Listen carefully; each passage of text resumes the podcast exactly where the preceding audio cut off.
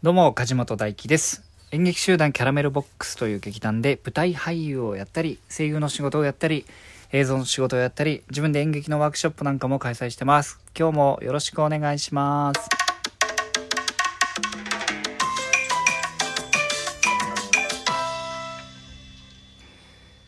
今日は3月の3日。えー、っと、水曜日ですね。はい。3月3日水曜日、ひな祭りですね。ひな祭り、平日ですけどね、ひな祭り、皆さん、あの、ひな人形とか飾ったりするんですかね。あの僕、姉がね、2人いるんでね、子供の頃は、えー実家でね、えーひな人形飾ってありましたよ。あの、あひな人形ってね、すごくちゃんとよくできてて、あの、人形さんがね、お人形さん刀刺してたりするんですよ。うん、その刀ねちゃんと抜けるんですねあれね、うん、でそれを抜いてね一人でチャンバラごっこして遊んでたよ。思い出がありますね。はい。え今日もですねいただいたギフトを紹介して先に行きたいと思います。えーラジオネームみかんさんよりコーヒーの微糖と美味しい棒をいただきました。ありがとうございます。続きましてラジオネーム DJ 特命さんよりえー元気の玉一つと美味しい棒を一本いただきました。ありがとうございます。え次、ラジオネーム、あきみーさんより、美味しい棒を一本とコーヒーの微糖を一本いただきました。ありがとうございます。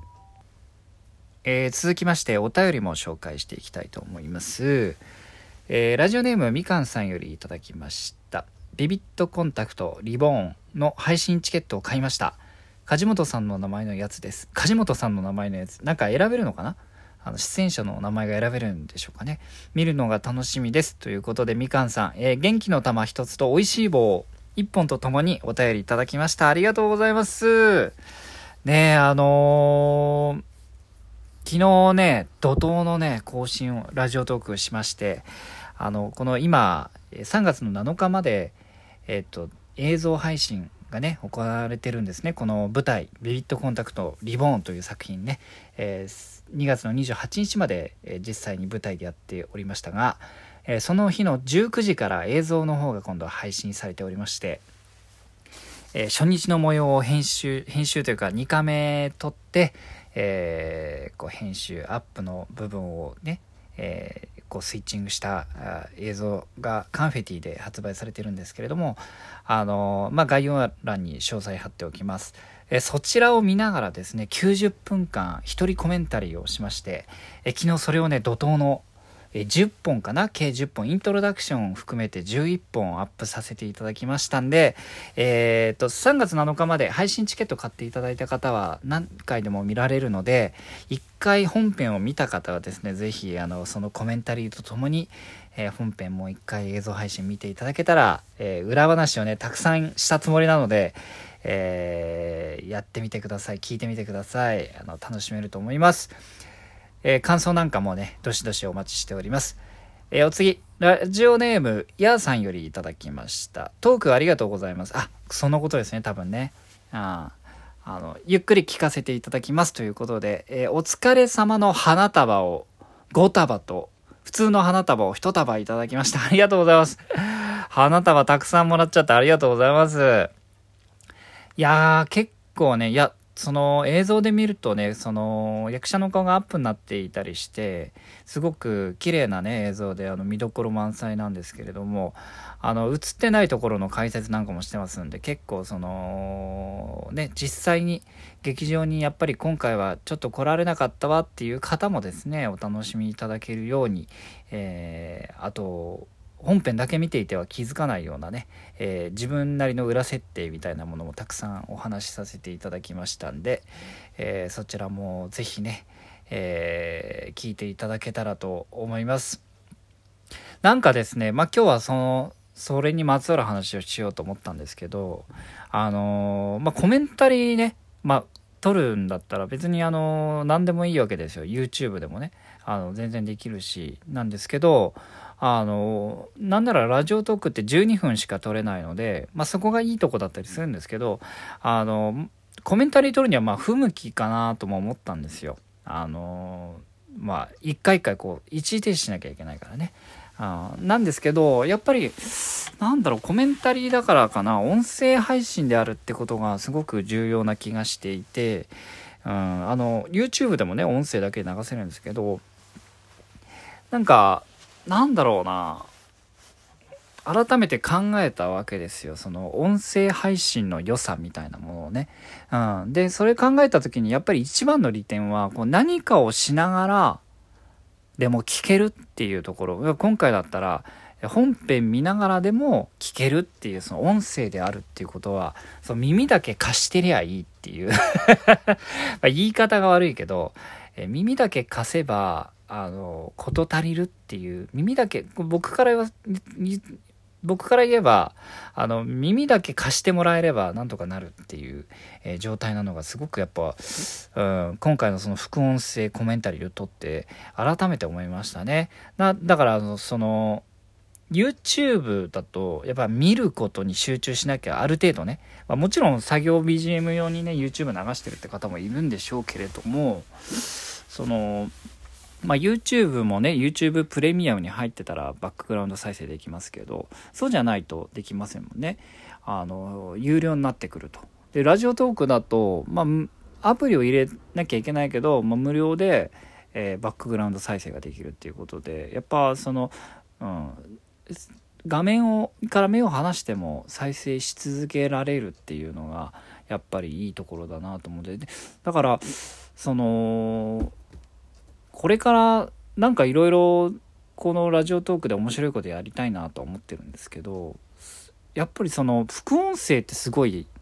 使いどころだなっていうふうに思ったんですよ。で別にそれはあの作品の副音声だけじゃなくてですねえっ、と何て言うんだろうこう例えば12分間あるわけで、まあ、12分間って意外とすぐだけど例えば朝起き抜けに聞く12分みたいなものもできるわけですよ。どういうことかっていうと 最近あの、まあ、寒かったりするんでこう布団から出にくかったりしますよね。でも起きなきゃいけないっていう時にその布団でまずパッと目が覚めて目が覚めたはいいけど布団から出るのが億劫だったりするじゃないですか。でなんかうだうだと1時間経っちゃったみたいなことありません？そういう時にでも今日は早く起きなきゃいけないんだ目が覚めたらもうそのまま布団から出なきゃいけないんだベッドから出なきゃいけないんだっていう時にですよあの速攻でこうポチッと再生すればですね12分間何とかしてあなたを布団から出す、えー 応援メッセージを梶本がひたすら、えー、言っているとかねあと逆もありますよね。あの、なんかもう、もう寝なきゃいけないんだけど、目が冴えて眠れないなんていう時にね、えー、眠れない時に聞く12分みたいなものもできるわけですよ。もうこう寝ることにこうねリラックスできるようなまあ何たってまあ眠たくなる声だと有名ですから僕の声はあ睡眠導入の、えー、ラジオトークなんかもねいいかなっていうふうに思ってますしあとはまあちょっと短いけど、まあ、12分こう走ったりとかうん、まあ12分走るとまあ2キロ2キロぐらいゆっくり走っても2キロとか3キロとかいけるかな。あ3キロはちょっといけないか。ら、まあ、2キロぐらいはいけますよ。だからそのランニングの時に聞く12分。ね。あのなかなかこうランニングしたいけれどもそれがこう億劫だったり習慣にならないっていう方のためにですね、えー、一緒に走ってる風なのかもうとにかくひたすらあのやる気が続くように鼓舞し続けるのかっていうこともあのなんかラジオトークだとできるなっていうふうにまあこうやって普通にね、えー、思ってることとか、えー、これからなんかこういうことしたいなっていうことを喋ったりとかじょあの思ね、えー、演劇で思ったことなんかを喋るにもラジオトークはぴったりなんですけどそういう何かを皆さんがやってる時にえー、同時進行で耳だけ貸してくれれば応援しますよみたいなねサポートしますよみたいなコンテンツが、えー、これから作れてもいいのかななんてことを昨日コメンタリーをね90分撮りながら思ったんですよ。うん、面白いしね例えばなんかなんだろう有名なねこう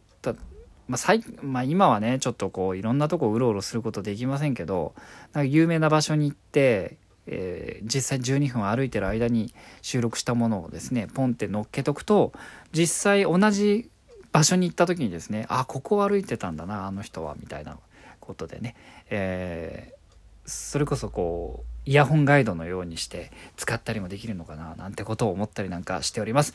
はい今日はですね、えー、昨日の副音声コメンタリーを取って感じたラジオトークのこれからの可能性というテーマでお話しさせていただきました。えー、このラジオトークではですね、えー、僕が演劇で、えー、思ったこととか、演劇から、え日常に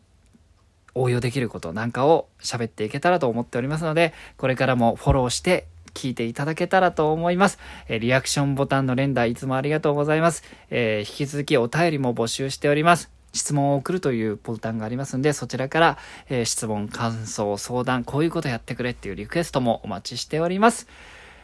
それではそれでは今日も皆さん素敵な一日をお過ごしください。また明日。